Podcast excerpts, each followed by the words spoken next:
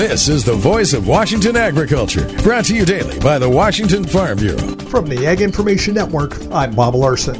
Potatoes USA, the marketing arm for U.S. grown potatoes, is putting together an artificial intelligence tool to combat misinformation on social media.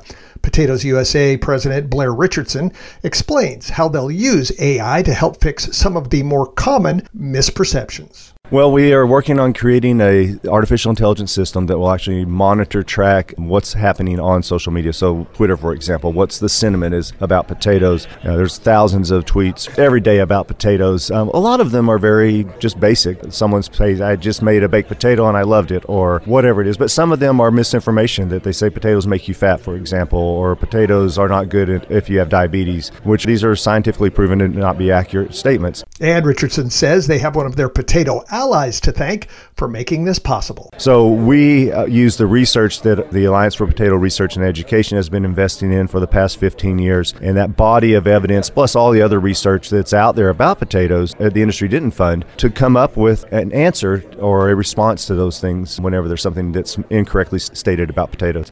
Tune in tomorrow for more on the use of artificial intelligence to help correct misinformation about potatoes. Voice of Washington Agriculture, presentation of the Washington Farm Bureau and the Ag Information Network.